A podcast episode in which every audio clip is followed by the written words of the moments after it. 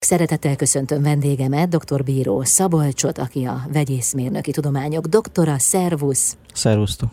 Írtál egy könyvet Vitaminipar címmel. Ennek az alcíme az, hogy egy vegyészmérnök benfentes információi és tanácsai a jó termékválasztáshoz. Na most ez a könyv, ez a harmadik kiadását éli meg. Mi volt az, amitől te nagyon beletrafáltál egy érzékeny témába, mert hogy ugye nagyjából erről van szó. Azt hiszem talán az, az volt az indítatás mögötte, hogy segítsek egy kicsit az egyszeri fogyasztónak, aki áll a boltok polcai előtt tanástalanul, mert onnan leömlenek a termékek, és hogy mik lennének azok a sarokpontok, amelyekre figyelni kéne, mert hogy egyiket A reklámozza, másikat B, a harmadik a brit tudósok, meg a norvég szakemberek éjszakáznak, meg svájciak, egyébként senki nem éjszakázik a magyarok egészségért. Egyszerűen nagyon könnyű ebben az iparágban termékeket előállítani, és a szabályozás is nagyon megengedő. Ezért én azt gondolom, hogy csak egyetlen egy dolgot szabad nézni, ez pedig az összetétel. Minden más, hogy ki mit mond, azt kell nézni, hogy mit csinál. Na ez az, de ehhez nem értünk. Tehát ehhez az egyszeri ember nem ért. Áll a polcok előtt, így ahogy mondod, a fejében óriási káosz van, hogy mit vegyen, melyiket vegye. Hát nézegetheti az összetételt hosszan, de nem jut előre. Igen, ilyen szempontból a könyv az tartalmazza az összes vitamin, ásványanyag és nyomelemnek a részletes elemzését, és közérthetően nyújt támpontokat és összefüggéseket, mert hogy van néhány sarokpont ebben az egészben, például az, hogy a, a, a különböző vitaminok elnevezései amolyan gyűjtőnévként funkcionálnak.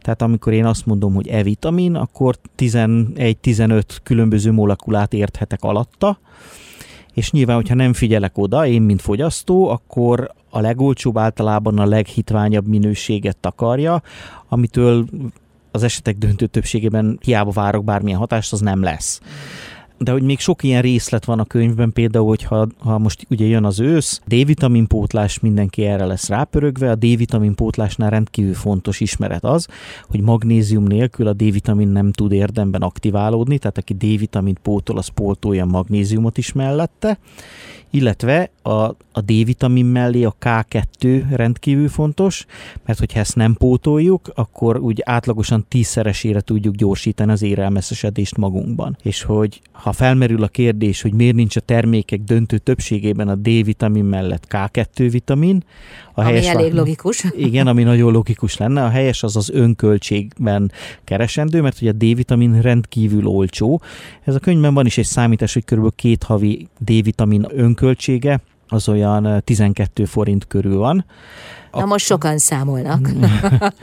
Pörög a fejükben a számológép. Abszolút, és a K2 vitamin viszont elképesztően drága, és mivel úgyse tudják a fogyasztók, hogy K2 vitamint kellene keresni, ezért ez úgy baladai homályban marad ez, a, ez az információ. De most komolyan akkor elképzelhető, hogy az ember csak úgy kapkodja, szedi a vitaminokat annak reményében, hogy jól lesz, hogy jó lesz az immunitása, hogy erősebb lesz, energikusabb lesz, és kiderül a végén, hogy az egész semmit nem ér. Az esetek többségében egyébként szerintem nagyon-nagyon keveset ér. Tehát az, az, a, az a kulcs, hogy az összetételt illetően rendelkezésre állnak-e azok a molekulák, amelyekre a szervezetünknek szüksége van. Vagy ideális esetben át tudja-e konvertálni. Itt, itt igazából ez kicsit ilyen fekete-fehér, de minél inkább olyan molekulák vannak abban a termékben, amik azonnal hasznosíthatóak a szervezetünk számára, annál nagyobb esélyünk van arra, hogy, hogy jobban legyünk, hogy az immunrendszerünk minél jobban működjön.